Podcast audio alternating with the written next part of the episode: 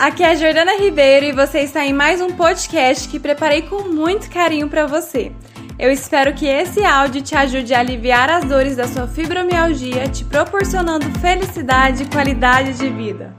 Ter a dor como referência. Se você tá ali anos vivendo com a sua dor e não sabe como sair dela, e aí ao invés de você se movimentar diferente, você começa a se movimentar com as dores mandando na sua vida, isso vai intensificar, porque a dor ela passa a ser sua referência. Como assim? Eu vou te chamar para o meu aniversário. Aí você vira e fala para mim assim: Ó, oh, Jordana, eu vou se não tiver dor. Se eu não tiver com dor, eu vou. Agora, se eu tiver, não vou, não.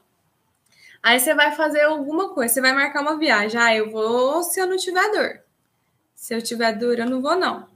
E aí, tudo que você passa a fazer você passa a fazer com, com referência à sua dor.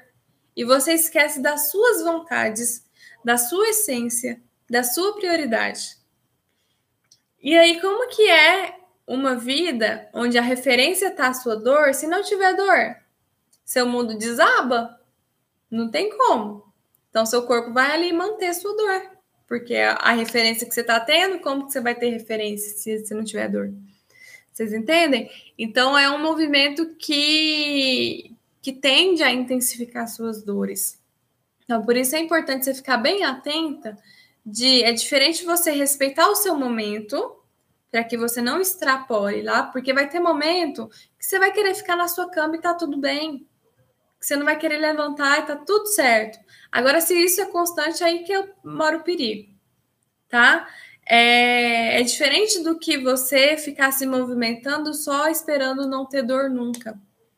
É importante você entender o que que te dá vontade de fazer, quais são suas prioridades e dentro das suas prioridades entender suas limitações também.